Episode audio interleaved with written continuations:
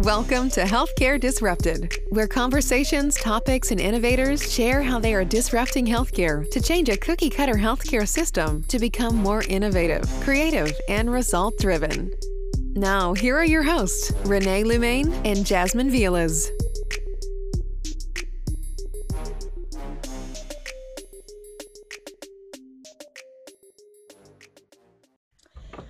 Okay, so COVID. COVID, yes. COVID, everything COVID these days, right? yeah, exactly. You know, I, I would like to start off, you know, by saying it truly has amazed me to uh, to see how things have changed and how people are responding to this, you know, COVID situation. And uh, you know, I would like to kind of jump into it. Where I am today, I'm here in New York City. Who would have Ground ever zero. imagined? and and you know, first and foremost, I just want to thank all the first responders, you know, physicians, nurses, all the military members who truly have come together and you know fight this in, invisible adversary in the United States. Mm-hmm. Um, you know, being in ground zero in New York City, where COVID has you know impacted the this economy, uh, the people in this city um, you, you, know, everybody coming together are really working hard. Uh, they're working long hours to to take care of patients that are truly being being affected by this. You know, I remember three years ago when I came to New York, it was such a lively city. People were out and about. Um, I yes, mean, I mean, you see exactly right. I mean, people were just moving around. I mean, you see the economy; it was live and well. But now, mm-hmm. New York is almost like a ghost town. Um, you know, you you barely see anybody out. You do mm-hmm. see a mm-hmm. lot of homeless people out and about. But most importantly, it's you know, to see how this city has changed and how it has affected it. It's really mm-hmm. sad to see. It is. You know, it's funny. Every time that anyone brings that up or brings up those pictures, you know, always takes you back to that I am legend scene. You know, the very 1st mm-hmm. moment you see that that's those streets empty when Will, Will Smith walks out there, you're like, oh, at least for me, I mean, for me, Times Square, yeah. you know, and New York, that I spent my childhood there. So it is de- near and dear to my heart. So it definitely, it hits home when I see pictures and images. I just, I can't, you know, it's, and so God bless you for being able to go out there and face it. You know, we've been trying to do this for some time. We've been planning and kind of putting things in, in place to get this podcast off the ground. And certainly, you know, when you get that call and you're going out there to ground zero, it was, uh, you know, I'm thinking that, okay, this probably is going to, everything's on hold, right? Like everything in the world would just stop and just wait. Right. but I'm right. glad that, that we still are going to do this because I think it's, it's a great time to just kind of have that dialogue and really talk through everything that's going on in the world. And and this really this topic is centered around healthcare. Everything covid is healthcare. So it's i think at the perfect time for us to just launch right into this conversation. Absolutely. You know i remember when i first got the call to come out to new york to be honest with you, I was scared, you know, because here I am back home in Texas with my family, and you know, we're quarantining. We're not really going out unless we need to go to the groceries. But, you know, I'm thinking, man, I'm about to go to Ground Zero, a city that has been, you know, extremely impacted by this virus, and I'm thinking, what if I get it? And if I do get it, what if I don't make it through, you know? And so I don't I see have, my home again, right? It's a real, right. it's a real concern. So exactly. And so, but then again, too, you know, it's one of those things you have to trust that, you know, being with the military and even civilian contractors and people that are with FEMA and, you know, the public mm-hmm. health systems, that they are going to uh, you know, uh, through their expertise and experience and what they know about this virus, that they're going to put us in the best situation to ensure that we are protecting ourselves by, you know, wearing our gowns, um, our gloves, our masks, our, you know, our, our eye goggles, and just making sure that they teach us how often we need to sanitize and even hand wash our hands so while we are here.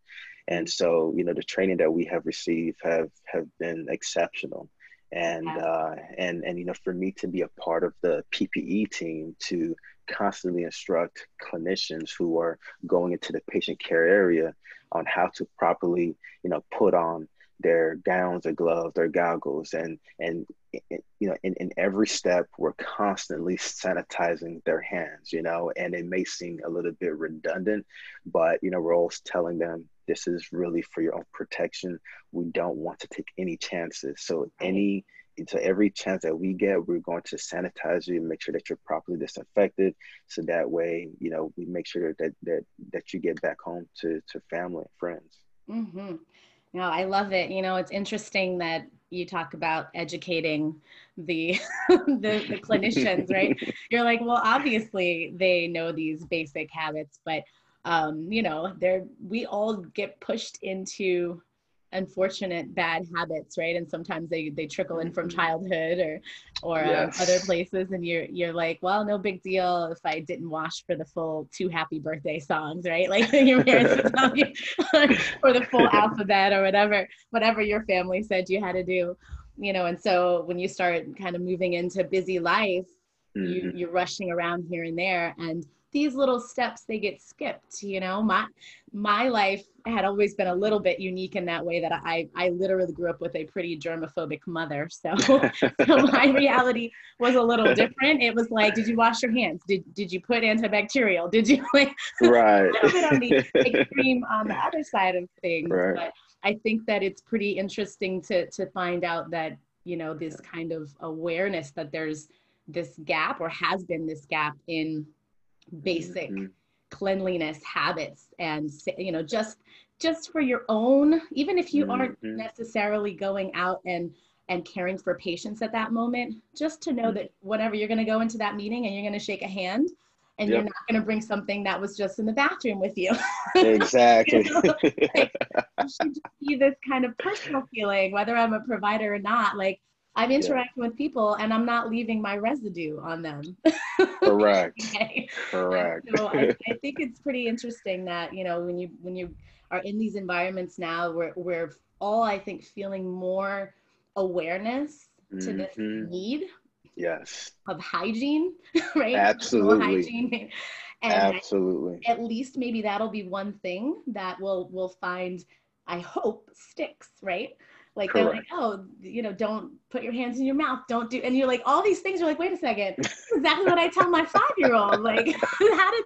And now we're telling grown-ups not to do this, right? Like right. parents were like, "Don't put your hands there. Don't do that. Don't touch that, and then put your hands in your mouth." Like, mm-hmm. and now all of a mm-hmm. sudden, this is what we're being told as adults. So, so I think that it's really good that you know we've we're we're having this kind of renewal of mm-hmm. of habits. Yeah. Um, and so you know it's it, kind of kind of interesting but it but inspiring i guess in another way too that this is happening. Correct it is. And you know i can really see uh, because of this covid situation um, even now because uh, here in new york uh, initially a lot of businesses stores uh, a lot of restaurants were shut down but with the few that were open you do see where they post signs of, hey, you know, uh, uh, we only limit X amount of you know people coming into the stores, and they actually place tapes on the ground mm-hmm. that are literally six feet uh, apart, which is the distance that is recommended Mm-hmm. Um, as far as you know, because somebody sneezes, you need at least six feet to where mm. uh, you won't come in contact with that germ. Um, but also too, you see a lot of sanitizers, you know, around, you know, uh, mm. uh, around different businesses. And so I do hope, even after you know this whole like this country get over this, that we will continue to see a lot more sanitizers, um, uh, you know, around different places so that people will have that opportunity or even people carrying small bottles of, of, of sanitizers. And, mm-hmm. you know, mm-hmm. really going back to your point, uh, for me, uh, you know, I would like to say I've always been, you know, pretty good with making sure I wash my hand after using the bathroom. Um, I know my wife, she does a great job carrying sanitizer uh, with her because whenever we do go to restaurants before we eat, she's like, hey, let me get your hand. And she'll squeeze some sanitizer on our hands, right? right. And so it's just making that conscious effort and being mindful uh, to just make sure, it's, you know, about being cleanliness, but also keeping other people in mind as well, too. So absolutely Yeah, it's funny. Um, we talk about restaurants, and and when I just being being at this stage in life when you're going to these restaurants, and and you're if you are doing any of the curbside pickups or anything like that, mm-hmm. we have we have a local restaurant here that you know small mom and pop place. They've got two locations here and in a neighboring town, and um, I was impressed. They posted a video, a recorded video that they did that shows every single habit that they're putting in place for COVID protection. Um, and I, sh- I talked to my mom about it, and she was like, girl, how I didn't know they didn't wear gloves when they were making our food anyway. Why aren't they wearing gloves anyway? But you know, it's funny because I, I years, a couple of years back, and my son was probably one or two, so maybe three or four years ago, I remember um, waking up at, in the middle of the night and re- realizing that something did not settle well in my system and finding out that I ended up with the norovirus. Oh, and oh, this, the awareness that you ended up with the norovirus, and when you look up exactly how you get the norovirus, right. and, and it, the words literally say, consumption of fecal matter. like, oh my goodness. like, oh, oh. I was almost, I, I think I went weeks without even the idea that I would ever go back to a restaurant again and sit oh down God. because just the fact that, that I knew yeah. that I ate someone else's you know wow. what that completely shocked my world so um, so wow. my mother's point you know it's like all of these habits that they're sharing that they're doing now i hope it sticks you know my my husband has been in the restaurant business for many many years and his he's um, you know one of those restaurants safety health and safety food safety uh, uh, license experts or whatever trainers. So he has to teach people about these things and he's like you'll be amazed at you know how even though we have the signs because we're required to have the signs up about wash your hands all employees must wash their hands on you'd be right. amazed with how many people walk out of the bathroom and then don't go straight to the sink because when they get back into the area where they're handling food they're supposed to wash their hands again and mm-hmm. they think oh but i just did that in the bathroom right. but you right. walk out of the bathroom open the door walk into the kitchen open the door you touched some mm-hmm. other things and you're about to handle food so wash your hands like little reminders yeah yeah. and they, they have to be you just keep having to like drill it into them so i think that you know all of this kind of real awareness you know people are talking about oh my gosh it's like airborne it's spread i'm like dude everything you cough and you have a cold you're cold i'm sorry pretty much the same thing this is all this is this is the way that you know this uh, aerosol gets sprayed when you're sick so a lesson to be learned from mm-hmm. everybody if you've got the flu if you've got a bug yeah. that you think could be transmitted, let's maybe protect yourself.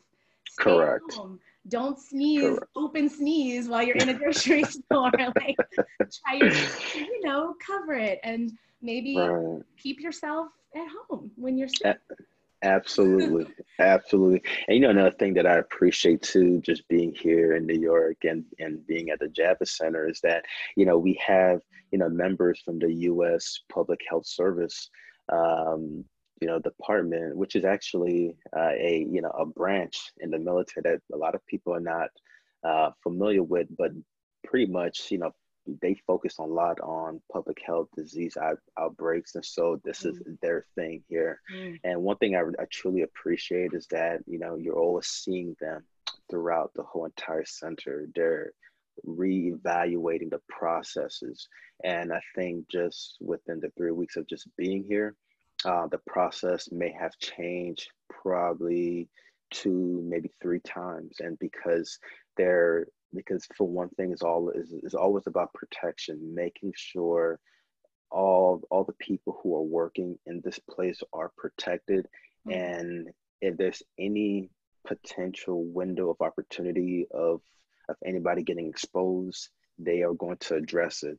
And so they've just been making a lot of tweaks, especially during the PPE area when the clinicians are coming through. They're really observing and monitoring uh, because, you know, sometimes we do get some people where they think they remember the steps in the process. They're like, yeah, yeah, I know. You're going to spray my hand and then I'll put my gown on, then you spray my hand, but sometimes they miss a step. And so it's always kind oh, yeah. of going back to, hey, you know, just make sure to listen to those given instructions and you know it'll help the process to move to move a lot quicker Mm-hmm. But, but you know, besides that, you know, as I walk through the I wanna, care. What are we talking about here? You say the Javits Center. Is that where you are? Let's talk about that.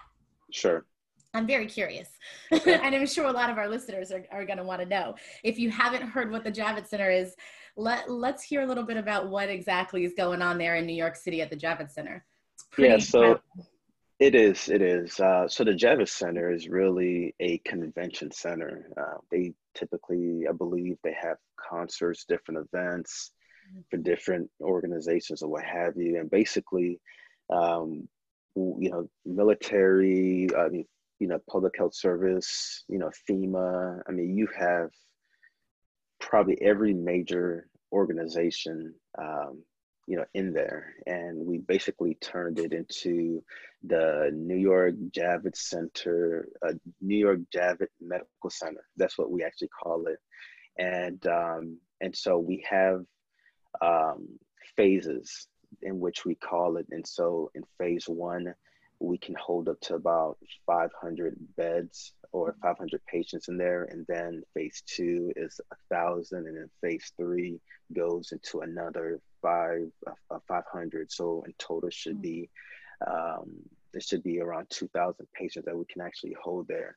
And mm-hmm. so uh, one way you, you know that things are getting worse is, you know, if if we're at full capacity in phase one and now we're moving into phase two, then things are really getting bad and patients are not getting better and people are just continuing to get infected. And so for us, um, you know, we've you know, we've been very lucky to uh, we haven't tapped into phase two just yet. And so we're still in in, in phase one. Mm. So that is a good indication that we're not really admitting um, a whole lot of a lot of patients However, every day we are, but it's not to the point to where we are over capacity because you know every couple of days we are discharging patients, but at the same time we are receiving a couple of more. And so really the whole purpose um, you know, as far as you know, setting up the Javits Center as a medical center is to relieve all the local um, surrounding hospitals, because you know, as many people probably see on the news, these local hospitals are just getting inundated with COVID mm-hmm. patients, and so patients who don't have the virus.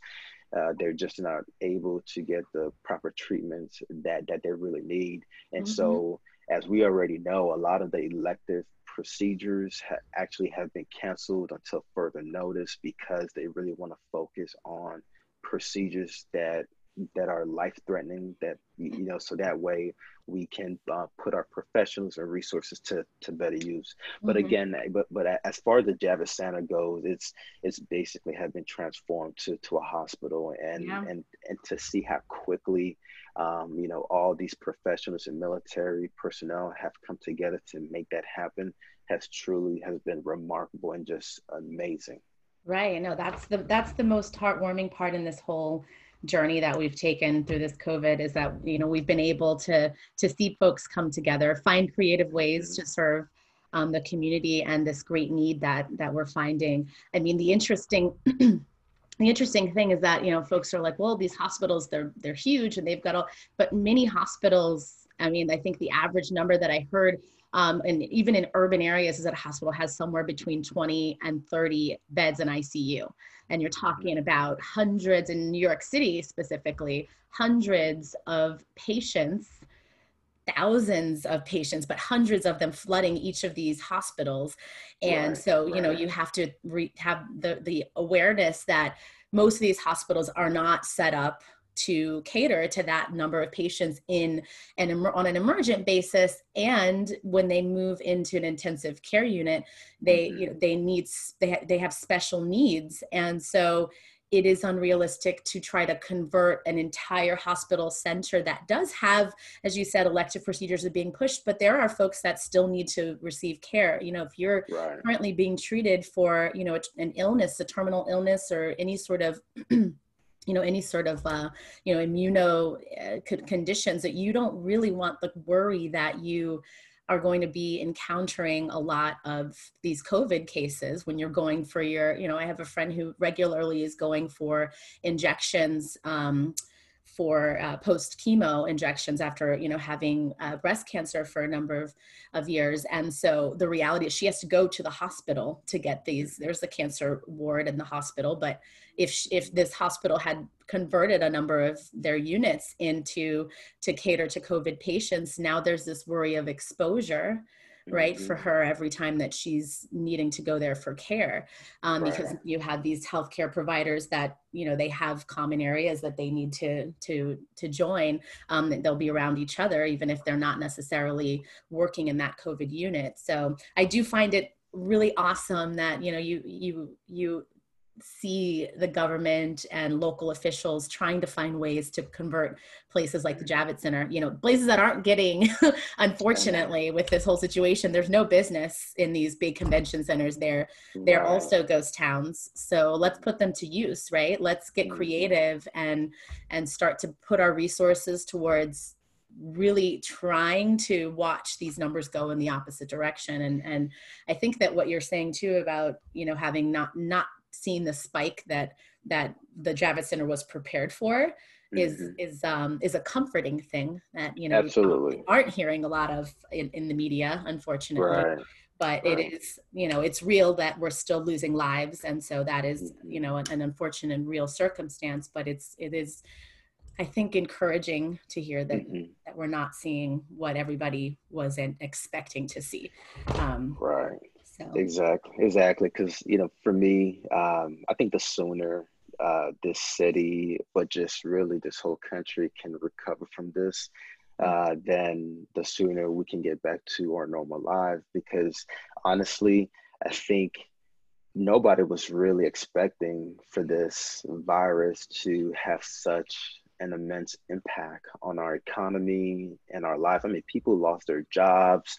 Uh, financially, people are suffering, mm-hmm. and uh, mm-hmm. and again, you, you, know, I mean, this is just something that we weren't just prepared for. A lot of companies weren't prepared for it, right? right? And companies so, are even scared. The entire yeah. organizations are are fearful of what's to come or when business will be return to normal if will if that will happen and and so i think it's it is real that you know you're finding this shocking state not just for our personal lifestyles where we feel you know a little bit of kind of cabin fever when we get out of our house and do our normal stuff but the reality is is mm-hmm. that businesses are afraid to re- open their doors they're afraid to put people back in place and right. you know and rehire not not just because of the covid just because of the mm-hmm. sickness but really because they're not sure if the money's going to come back they're right. you know watching business start to you know to dwindle over those those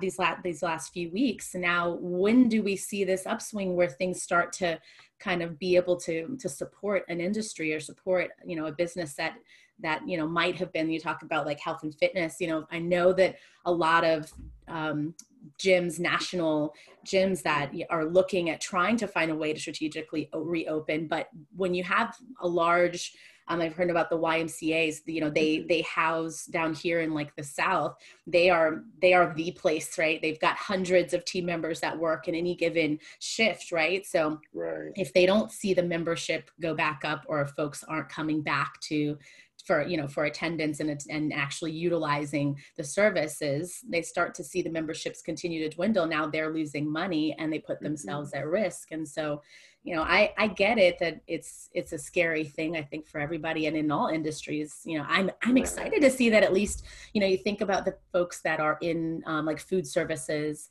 um, that you know maybe wouldn't would would not have a, a, backup income you know something to fall mm-hmm. upon and say you know continue to see that the money coming in i'm excited to see that at least the restaurants in some cases in many cases we'll say around at least around around here where i am is just in charlotte area um, that you find that they have um, continued to in some mm-hmm. way to run business and provide jobs um, and you know in creative ways obviously you know right, a lot are doing right. delivery services that never did delivery you know or they are utilizing like you said this curbside service and and you know we found we one of our favorite thai restaurants we absolutely love this place um, my husband went to pick up from there um, and I think it was at dinner time.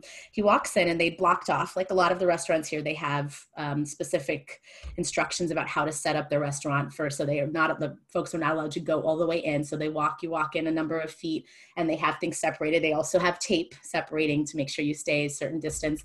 And they are selling products like yeah. they're selling their their um the thai like spices the um gotcha. the avocados and mangoes and all these things that they already are getting anyway to prepare right. food but right. now maybe you know you start thinking creatively about how you want to use your kitchen at home so right. i just think that that is so cool my husband was talking about a local restaurant chain yesterday that um, they started converting part of their restaurant into an actually grocery grocery setup and also a, oh, wow. small one just to uh, same thing you know, like you know well we get these products at wholesale right. people are going to go to the grocery store for products anyway maybe they'll order some meals from us too can mm-hmm. we offer both so yeah. getting creative to find ways to to to sustain business and, yeah, and provide jobs I, I think that absolutely I, I think, and uh, you definitely hit the nail on the head. It's being uh, nimble and flexible during during these times.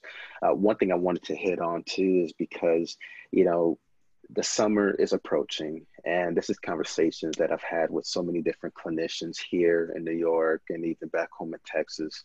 And so I think with here in New York, and I know the governor here, he actually, you know, kind of showed the numbers on, on the news, and you can see where the number of uh, cases are actually slowing down, which is definitely a good sign. And I think mm-hmm. as the summer approaches, the good thing is that in warmer, you know, weather, this virus doesn't survive. It doesn't, you know, it, it, it doesn't live well and so the expectations is that the numbers are going to go down.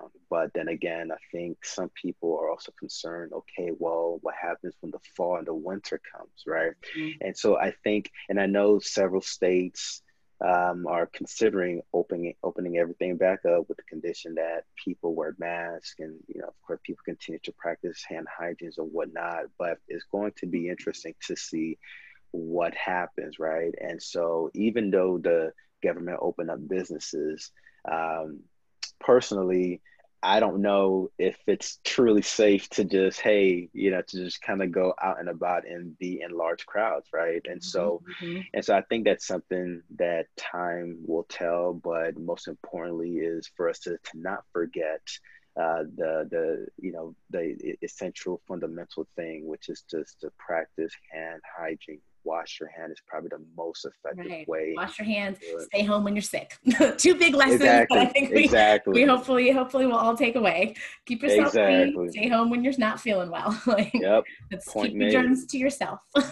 absolutely. Absolutely. You know, the other day um, we were social distancing with our neighbors and uh, we have this funny thing we've got uh, decks and so we, we're all always kind of trying to find ways to hang out to have neighbors that play instruments and things so we'll be out um, and, and just trying to have conversation and, and we've done a couple of virtual game nights which i think is so cool um, but this topic of, of resilience you know something that you were just kind of touching on there is it, it's really it's really awesome really incredible and and um, and in, i think encouraging even for our kids to see that in the face of all of this kind of uncertainty and emotional turmoil that we're all feeling there is mm-hmm. still i think quite a bit of of an ex- strong expression of resilience. You know you see that no matter what you know it takes me back to to 9-11 you know that was a real life situation for me right. as a kid. And i think we were all so afraid didn't know. Then there was this topic of war and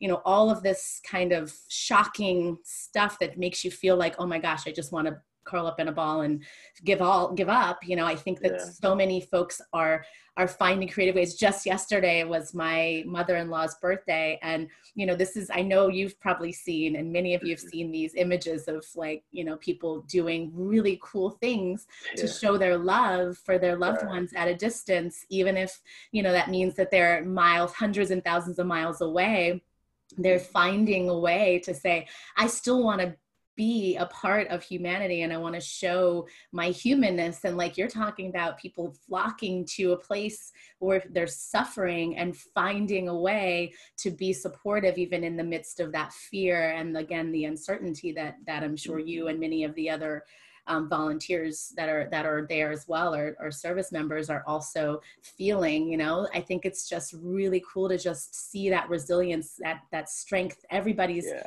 desire to push forward to continue Absolutely. to persevere and move beyond all of this you know i think yeah. it is hard to see the end because we're all saying we don't know when it's going to end nobody knows everyone's like right. when officially does the quarantine end like no one knows like there's is there even a date like well right. technically right. you said 30 days you know like we we don't have any idea we just got the call on friday um, here in our county that our kids aren't going back to school north carolina's been you know kind of we have we've had numbers of course of deaths and and cases but i think that they you know very optimistic that we'll at least get the kids back in for the last month of school or something like that um, but we got the call and it was like oh you know that heartbreaking like man sure. mostly for the I, I, think about the kids that are like seniors in high school and you know yeah, missing out on those really big memories and moments that we all you know hope for. But i i, I find it so cool that these schools even getting creative about finding ways to engage the kids. My son's school did this cute parade thing where it's like parents had to stay a certain you know distance but the, the teachers de- decorated their cars and drove through the neighborhood, some of them blasting music, you know, out their loudspeakers right. and driving through all the neighborhoods that are zoned for the school and just celebrating. Like, let's, That's awesome. Spirit Week, you know, so they were trying yeah. to, how do we engage our kids without, you know, getting them? So you weren't allowed to be, you know, in a crowd or anything like that, but you could be out front of your house as long as you practice, you know, the, the, the distance Social requirements. Right. Right. And right. so, but I find that, you know, this it's just cool to i think it's really exciting for the kids to see it like it is you know even though we've got all of this like my friend like i mentioned to you our neighbors you know we we we're very social people so our mm-hmm. neighbors and we we all get together we love to be around each other it's usually music game night whatever just to hang and our kids are like the other day um, one of our he's probably 13 or so, one of our neighbor's sons walks by and he's like, I can't wait until we're like able to go back to your house and and um and actually do game night real life. But it's so cool right. to do it online. And I mean, yeah, cool. it's been so great. Like you know, technology is such a gift. God forbid it is. not have this. we didn't have we had this go on 20 years earlier. I don't know, I know. done. no, absolutely. And you know, when you said technology, you made me remember something too. You know, another thing that I also remember too, just kind of seeing as I walk around in the patient care area and at, at the Javits Center, just patients able to FaceTime or mm-hmm. even just call their loved ones, you know um, you know, just seeing patients just constantly on their own. And however, the staff are really working hard to do a good job as far as, um, you know, checking up on them, making sure that they're okay, but most and I mean, just even giving them cell phone chargers so that they can right. charge their phone, so that way they can text and call Stay family connected. member. But again, with technology and just staying connected is is such an important piece to this uh, situation as well. So it is, yeah. So grateful to everybody who's pushed to get technology in the hands of our clinicians in these hospitals that you know don't have infrastructure for that. I think it's mm-hmm. so cool that they would even think about the importance of being able to see their family members on a screen or speaking to them and having mm-hmm. these conversations i mean you know whether or not their lives are at officially at risk i think that right. the, the, reality is is there's a comforting to knowing that your family is okay that you know they're getting the care that they yeah. need and that even the folks outside of the hospital know that you love them like there there needs right. to be this this kind of i think way for us to soothe that that kind of uh, emotional uproar that starts to happen when you realize you can't mm-hmm. speak to your loved one. You can't you know it causes more stress and tension which is counter to health and and being able to recover. So I correct. really cool. And you know what? So there's uh one of my uh um i guess colleagues here i would say you know she you know she's a nurse and she works on the floor and she shared this with uh, the group of people that that that, that actually stays on, on the floor here uh, where we're staying at in the hotel. And what she was telling us is that uh, th- there were you know a couple. Uh, they were I think maybe in their 60s or 70s. Mm-hmm. Both of them ended up getting um, the coronavirus, and they were here at the at the Javits Center, and uh, the the the wife passed away and I think maybe a day or two later, the husband found out and mm. went and and when he did, he basically told the physicians that there's no reason for me to live on anymore. Mm. You know, my wife is gone. I have nobody else. Just take me off of the ventilator. And Jeez. that was tough.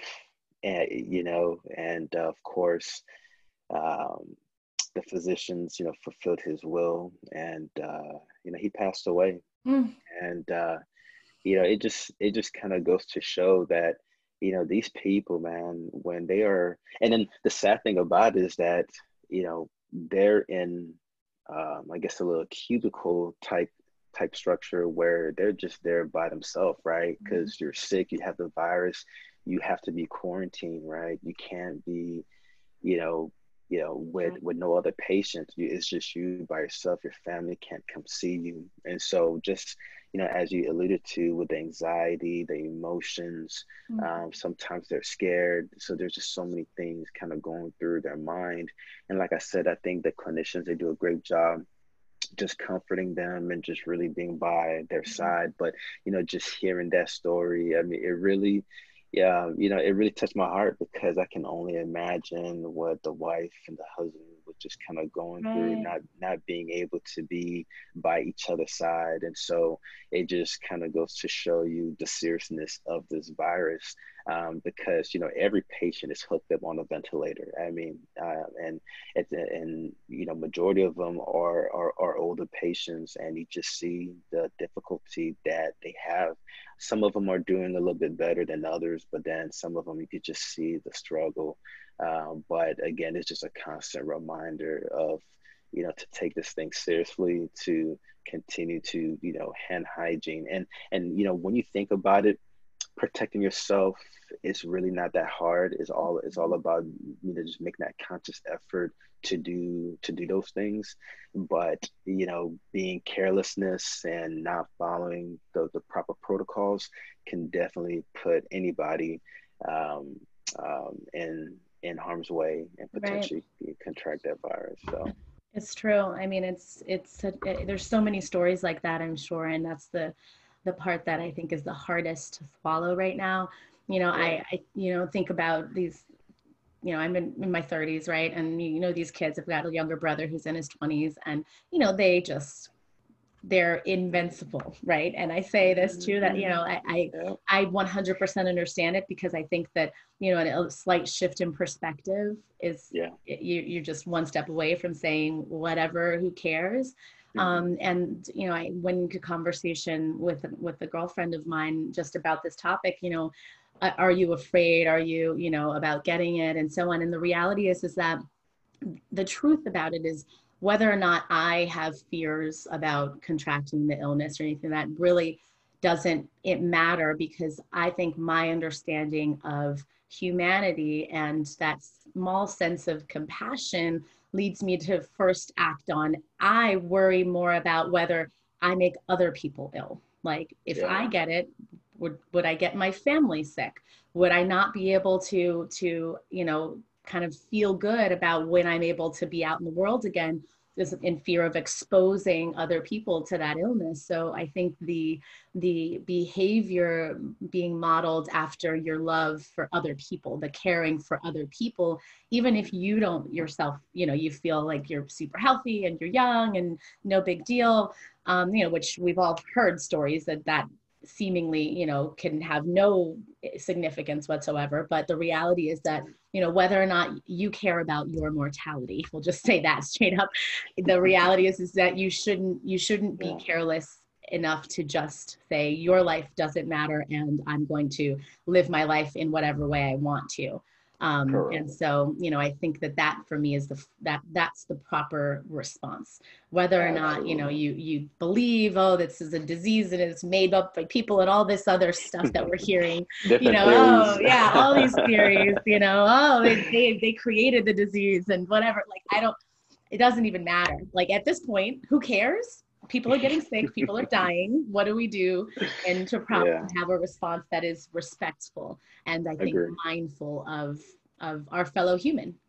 Absolutely. Definitely do agree. Definitely do agree. Yeah. And so again, I think you know the biggest lesson learned here um, you know, it's washing your hands, practicing social distancing, um, and uh, you know, wear a mask uh, since this is a you know a virus and it can easily be spread through droplets of sneeze and cough or whatnot. Um, you know, we just have to just take yeah, right, right. There you go, exactly. yeah.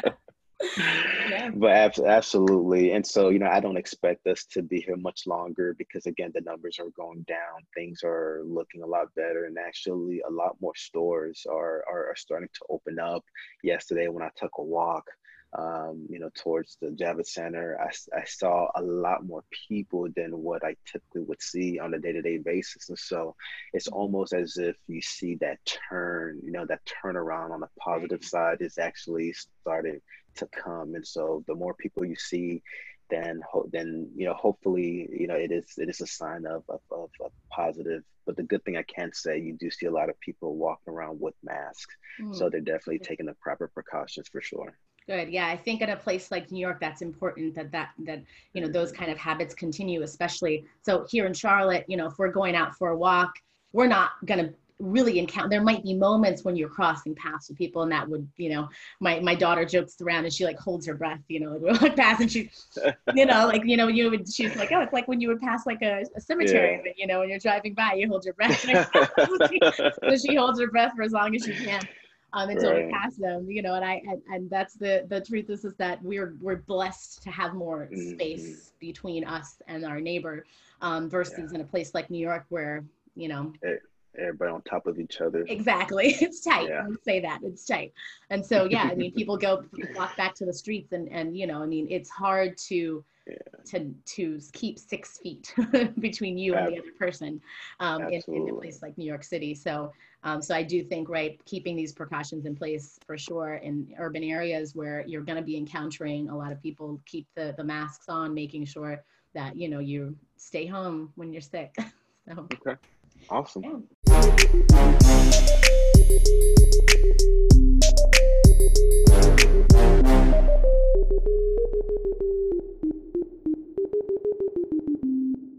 Awesome. So let's talk. Let's talk about like what what kind of good stuff do we think is going to come out of this? I mean, you know, there's so many stories like we talked about. You know, the the the beautiful ways that people are finding ways to celebrate their loved ones mm-hmm. and you know I, I you hear so many stories of oh my families live way on the other side of the world and whatever and you never maybe thought to FaceTime your grandmother or like, right. you know, get right. everybody on like a big family call. So I just find that so cool and, and inspiring that you know breaking through the barriers of mm. the fears of technology that might have kept you know grandma and grandpa away from the devices and and they're like mm-hmm. oh just give me a regular cell phone whatever. Now they're like okay let's zoom whatever that means.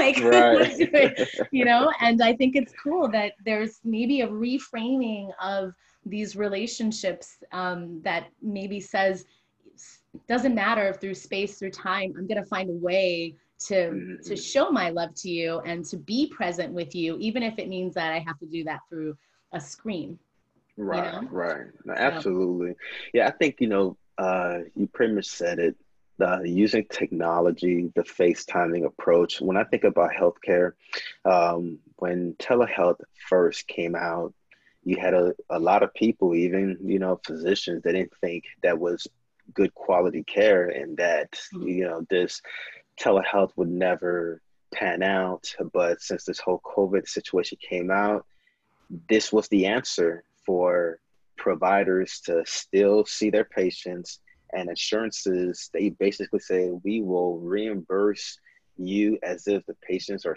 are actually in the clinic and so now a lot of providers are saying this is a game changer for us now, you know, mm-hmm. and, and, and which, which also adds flexibility to, you know, their practice.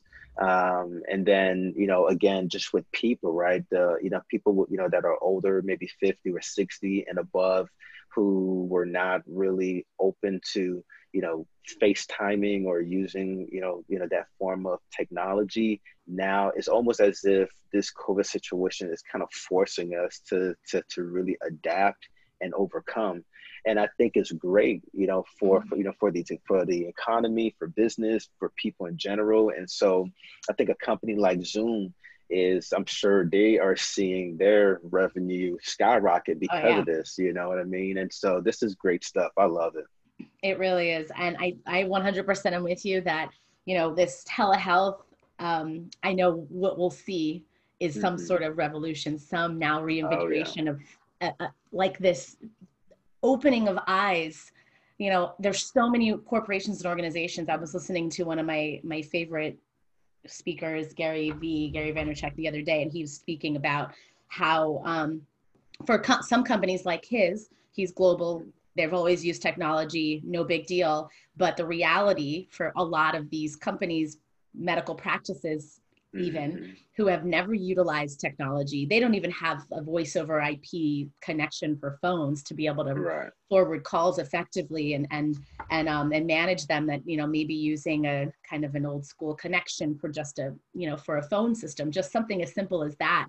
Being right. able to utilize a software connection that is potentially online or on the cloud, a lot of them bound to a server system that has no ability for them to even virtually connect to it or securely connect to it um, off site, you know, so those types of things. And then God forbid, like folks that are doing things still mostly on paper or using like a lot of, um, antiquated ways right to manage. I say I that like lightly because i mean i still know practices that they have a book scheduling oh, book that they utilize like you know and that is real stuff right so it's now yeah. shifting where they they might have been years behind maybe even decades behind right and right. now they are being thrust thrust forward to like where we are in our mm. current world and needing to use technology and heavily rely on technology right, right. Um, and so it is kind of it, it's it is um i in a sense it's just very uh I guess humbling to recognize that it like is. everybody in the world at the same time is finding and experiencing the struggle. So it's a it is the best time I would say for somebody to be thrust, right? Because mm-hmm. we're all more I think we are all more patient than Correct. we would have ever been you know correct i'm hearing exactly. even I, on these ivrs um mm-hmm. the um sorry the like interact the the phone systems right interactive voice response when you hear when you hear an automated um, recording on the voice i've heard many of them recently that are saying things like you know please excuse any background noises you might hear you know unusual sounds that you might hear all of our workers are, are working remotely or working from home right right like, you right. know where where before you if you heard a dog bark or a baby cry you'd probably be like oh my gosh it's so unprofessional you know now yeah. you're like whatever covid you know real talk like everybody's at home and their kids are next to them and their dogs are with them and and so you know that's that i think is a really interesting i think shift even for you know folks that I work with in my industry, you know, my environment, um, corporately you know we find that i think there's always been a little bit of a divide where you find you know oh yeah these these certain types of folks they could do well working from home but others maybe not. Work ethic might not be there. We're right, probably right. not for that particular job description or function or whatever. And now it's well everybody's there. Productivity is still up. And our folks maybe their productivity has ticked up a little bit because Correct. now we have less that we're doing like we're, we're at home right so now you you might see a little bit more production out of your team and so there's this i think trust that we're being that's being built where maybe this changes the way that jobs are offered right Absolutely. maybe this changes the way that we look at healthcare and the way that it's structured where maybe if instead of me for my normal check-in appointment or me getting a refill for my prescription and the doc just needs to find out a get a couple of answers to questions maybe i can have a telehealth visit where i don't have to drive 30 minutes to my doctor's office sit for two hours you know collectively over the course of that that visit and then just to be like have five minutes of facetime with my provider to sign a prescription and send me on my way. Maybe that doesn't have to be my reality and so I, I that part i think is so cool that everybody at the same time i think is trusting in it more. We're going to start finding ourselves maybe even embracing it more. Um, you know you this topic of even providers like thinking differently about how to structure their practices. Mm-hmm. maybe they have a provider or two or three that that's what they do. And absolutely. Um, you know, as we sit here and, you know, just hearing you talk, uh, and, you know, you and I, we kind of mentioned this before, there's so many topics that's going to come out, you know, mm-hmm. from this. Mm-hmm. And, and, and yeah, you're right. Um, especially as we continue to be forward thinkers, um, especially from the healthcare standpoint, and this is where telehealth is going to play such such a crucial role right because god forbid but let's say um, we get a second wave of mm-hmm. COVID, right? People, you know, let's say by the fall, right? People are getting reinfected again, and and now we just have a massive chaos. I think we'll be well equipped and prepared for it because now, uh, you know, a lot of physician practices actually closed down mm-hmm. because they were just not prepared for this, right? right? But with a lot of providers now getting involved with, you know, telehealth, now it's just going to be just a simple shift, you know, just mm-hmm. a simple notification to their patient, letting them, letting them know that, hey, we're shifting back to telehealth for this time being, and just continue, you know, running their practice virtually, um, right.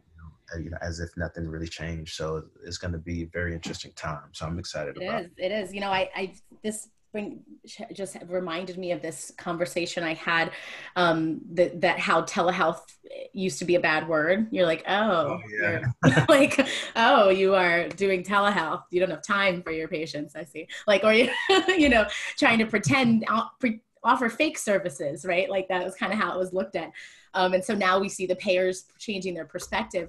But I, I heard some, someone say um, to me recently, changing the language to saying providing virtual care.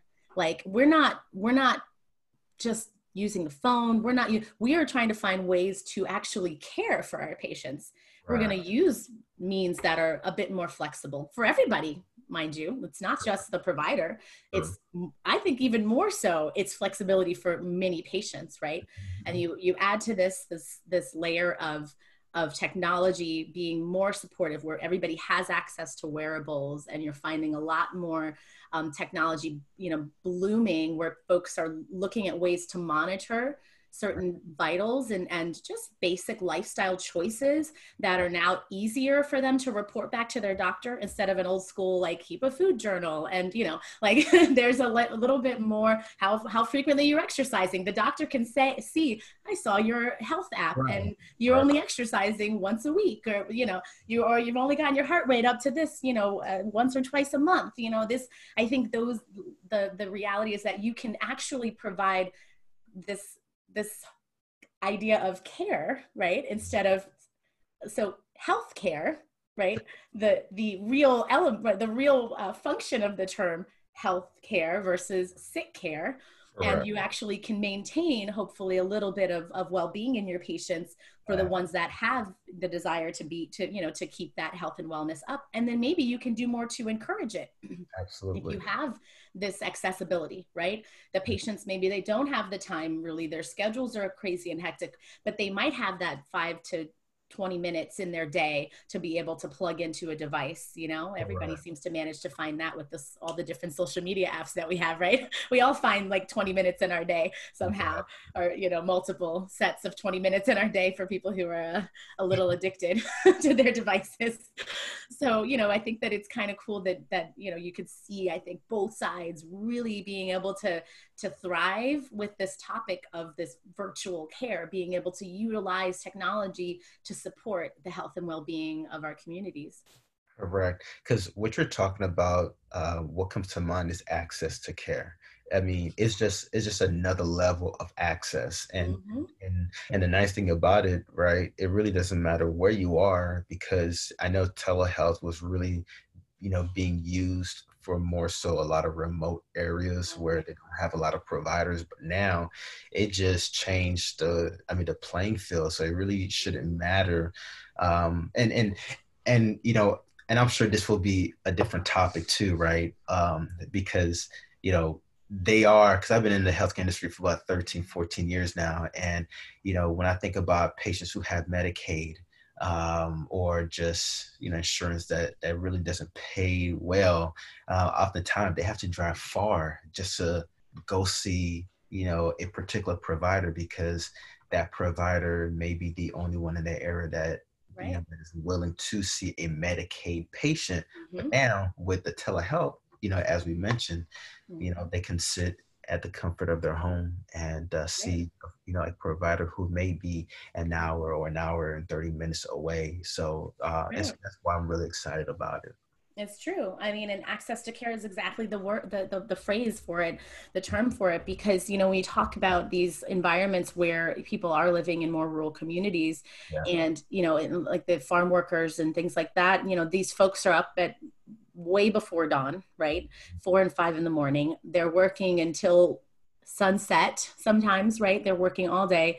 So when is it that they're going to make it to the doctor, right? When is it that they're actually going to have the ability to say, I'm going to take off for a few days or a few hours out of my day to be able to go to the doctor's visits that I need to to attend to, right? I mean, maybe it's maybe it's a few specialists and and then a regular, you know, um, uh, family wellness provider you know? So I, I, you think about the the reality of this this shift that could change for for many people. And now we have the the well-being and and health kind of at the forefront of our minds for even our um, most destitute communities the, the communities that really need this this care. So yeah. Correct. Absolutely. Beautiful. absolutely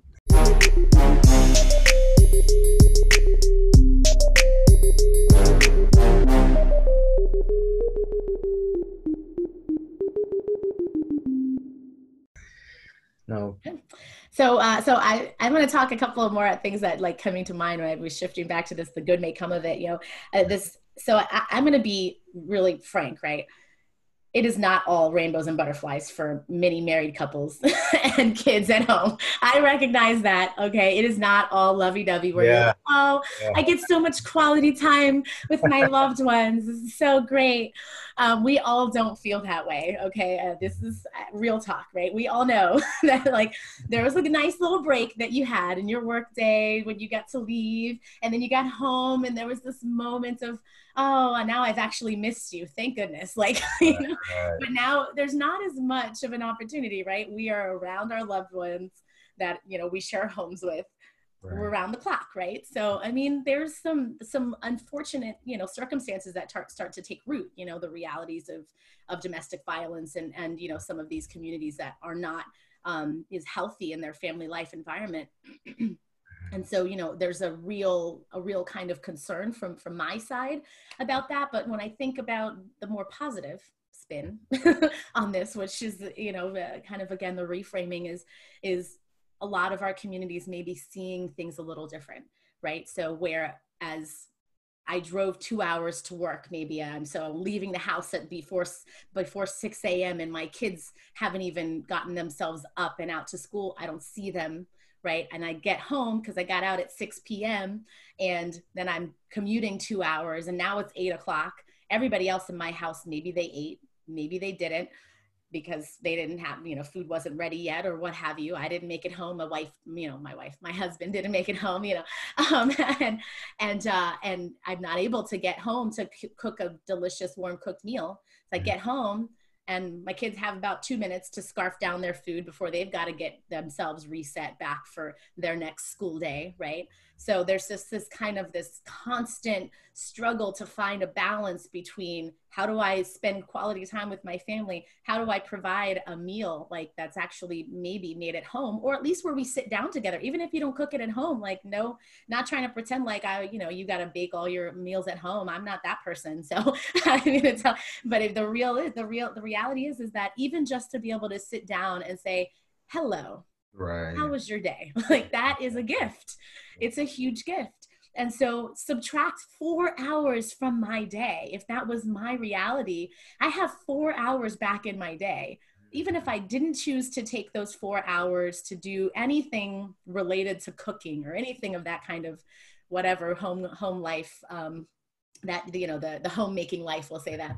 Um, even if you didn't do that the reality is is you get to maybe be a bit more present just even in your home right? To feel like i see my kids. I get to look them in the eye in the morning and say good morning to you besides the saturday and the sunday gift you know? So i think that hopefully is the the the reality that i that I'm, I'm hopeful that a lot of families are experiencing and, and that's definitely been our reality. I mean you know my my uh, my four, my 15 year old she's probably not excited about it every morning you know both of us being around the little brother around and and all that. And then i make her come down to my office and she does her work down here with me.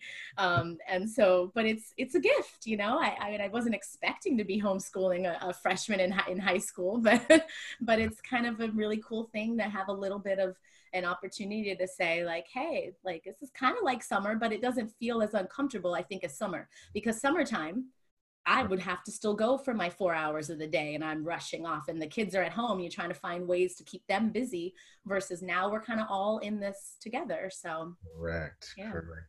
You couldn't have said it any better. And uh yeah, and you know, you know, I think about um you know, for me, I mean, even before the whole coronavirus situation, you know, just, you know, working for corporate healthcare and eventually, you know, once I, you know, decided to step out on my own and work for myself, it was nice just to be home, right? To be able to, you know, see my daughter and my wife off to work in school, uh, to be an all pro dad at my daughter's school, you mm-hmm. know, to be present and do the things that I wouldn't have been able to do. And now with this whole whole corona situation, uh, for the time being, you know, just being home with them um, and just uh, you know being a part of you know you know as you mentioned right i mean you're home homeschooling your daughter and you know just helping my daughter with her schoolwork and just seeing how she's learning and progressing.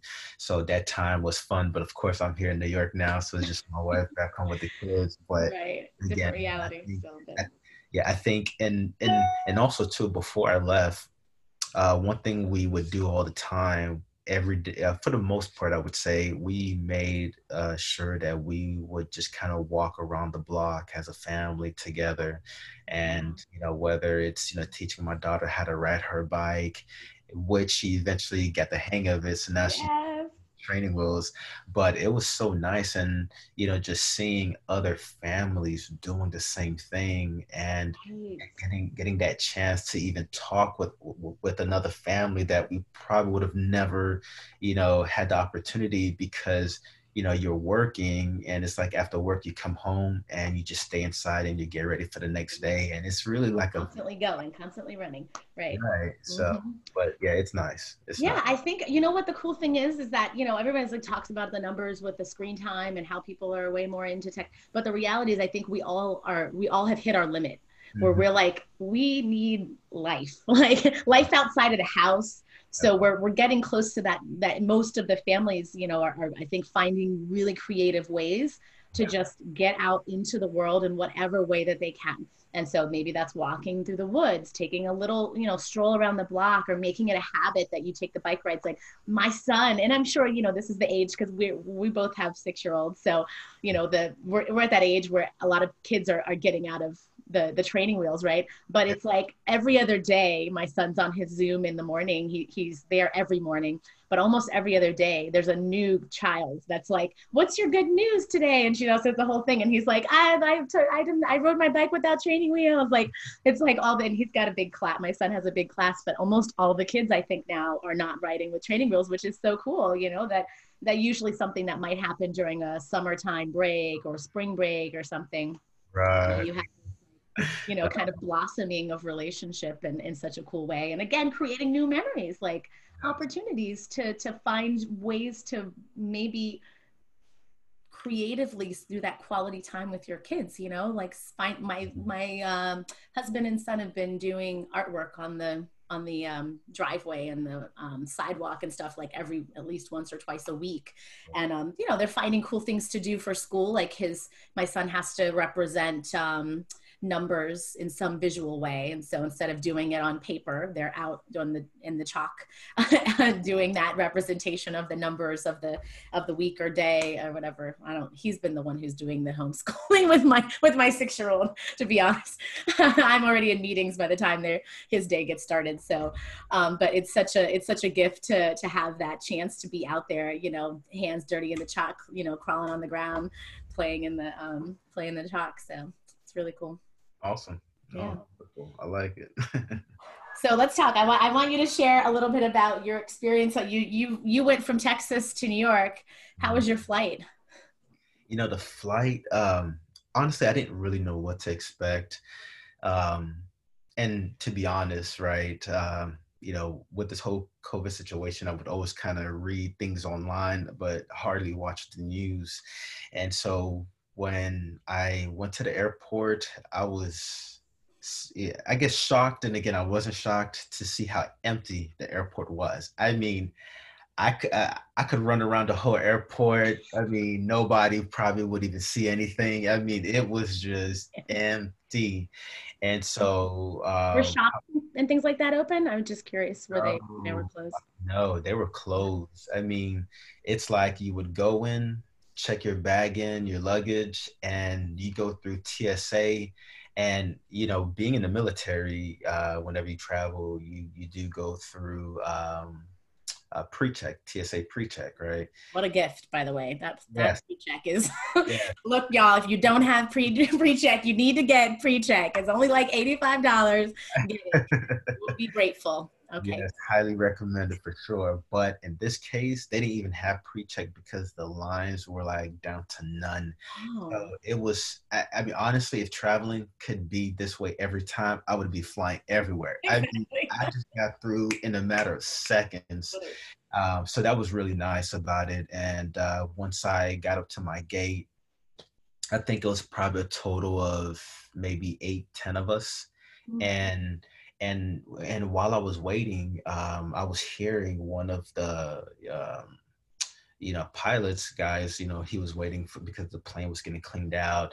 I mean, you know, these planes they're literally flying with nobody in it because you know because they have to fly to another state if they have at least one person flying somewhere else. Mm-hmm. So and so on my plane, we probably had a total of eight to ten people. So I had like maybe two or three rows in front and behind me, just empty. Mm-hmm. And so and then of course the people that were flying they did have masks on so i definitely appreciated of that but again in my mind i'm like man if somebody cough you know and i hate to think about it but it's true because i'm just like man i just left my family I don't want to be in a situation where somebody cough and now uh, and I get it, you know. So, but again, you can't even go to work. You can't even help people. You just gotta go in quarantine for 14 days. I know, I know, but um, but it was good. And even when I got to Philadelphia, it was the same thing. Airports just empty. And so traveling was really easy. It was simple. I had no issue whatsoever. And, uh, you know, I was really grateful and, and fortunate about that. So, but, but again, I mean, it just goes to show you that, you know, a lot of people are staying home. They're not, you know, traveling. So mm-hmm. it's going to be interesting. I think as some states open up, it's going to be interesting to see whether, uh, from the airline standpoint, if people are starting to fly again. I'm I'm curious, you know. Um, so you mentioned about the coughing thing. I'll share. I'm gonna quick share about this. Right before all of this hit, so I had been frequently traveling to and from California, um, and just before, I guess it was the very end of February. um, just before they started to stop flights and things started to kind of fall apart. I actually was scheduled for a trip to Boston when everything started really shutting down. Um, but the day I'm leaving California, it had only been really in the west on the west coast at this point, right?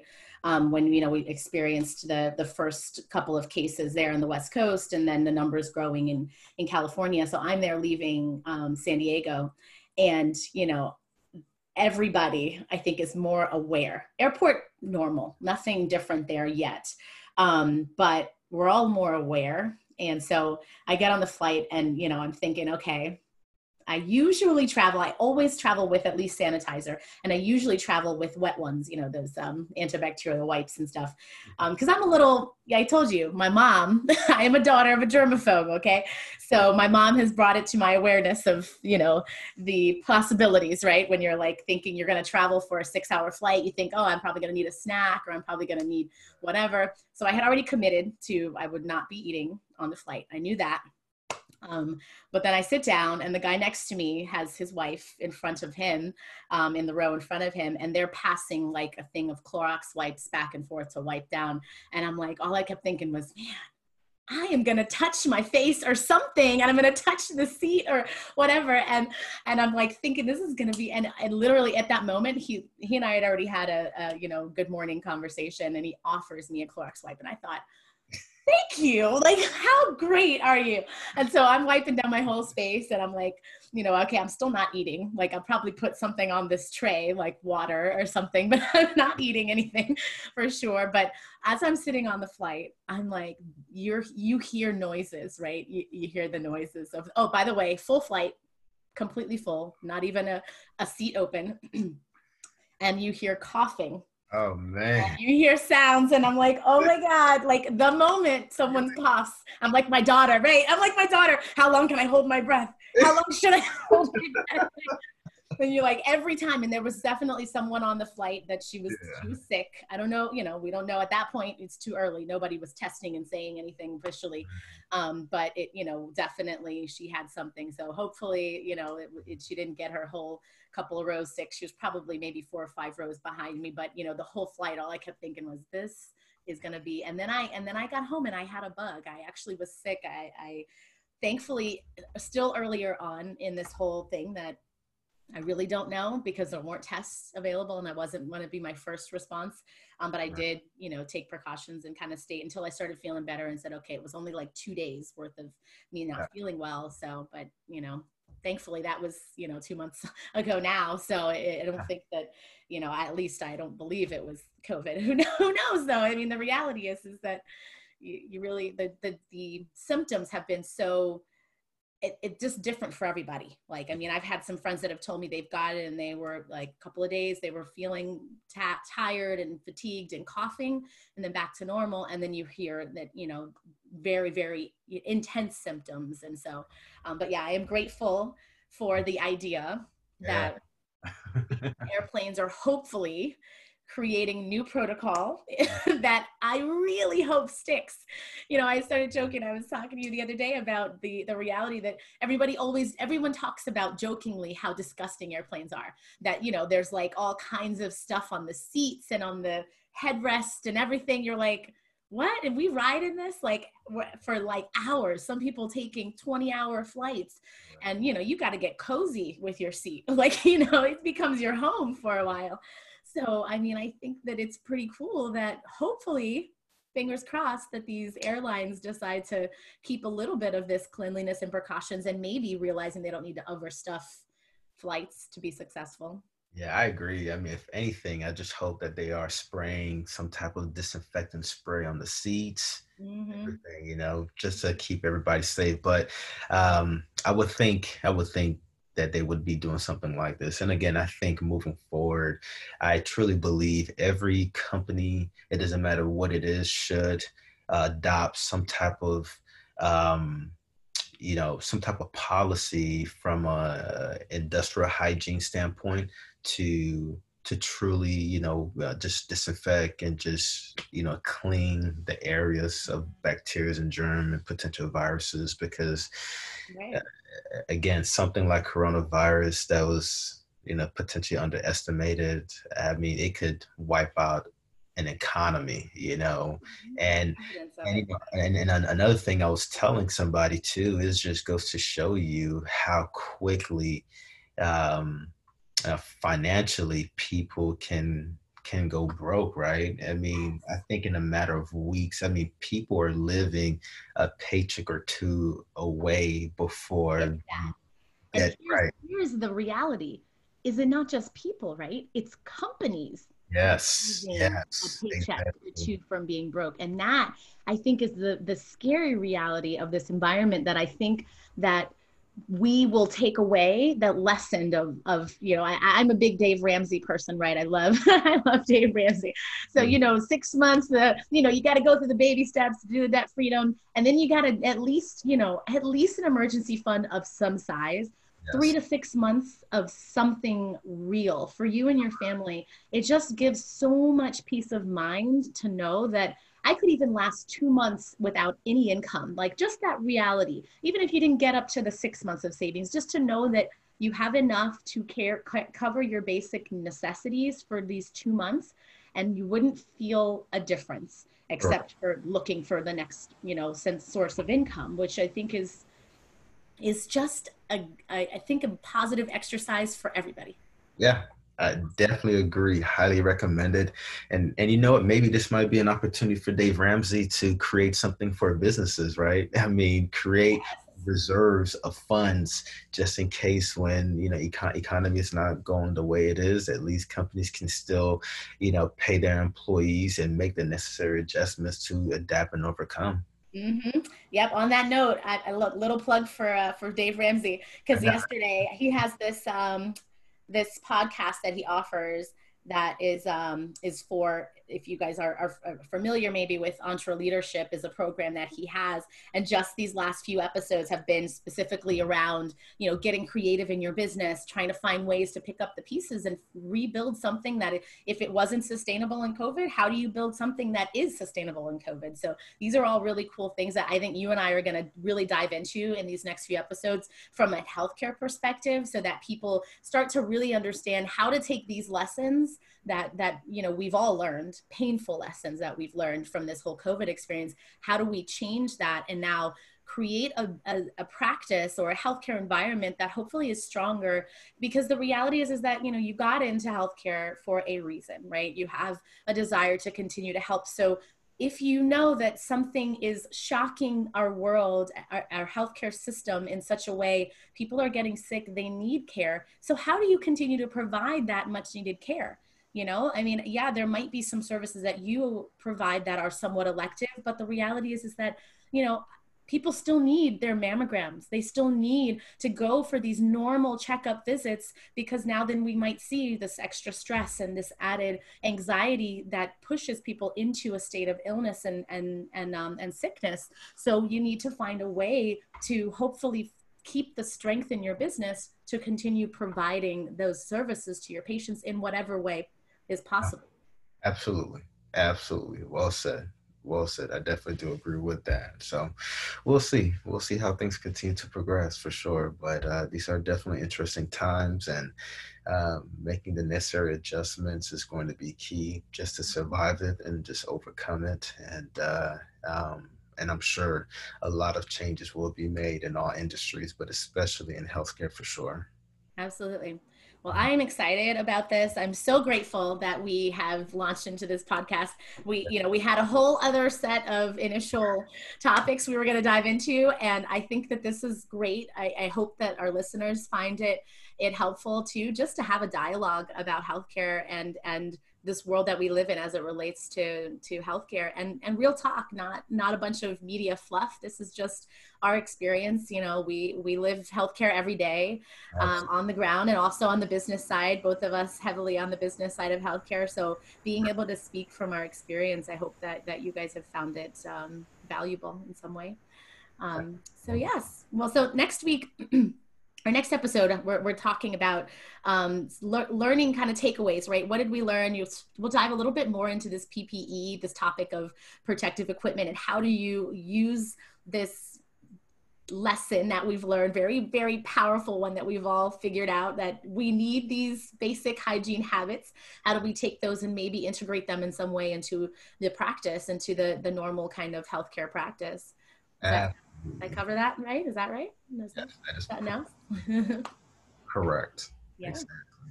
i'm excited well thank you everybody for listening and uh, we'll catch you guys on our next episode we'll catch you soon stay All right. well all right Thank you for listening. Be sure to check back for new episodes of Healthcare Disrupted. Find out more at www.healthcaredisrupted.org. Until next time.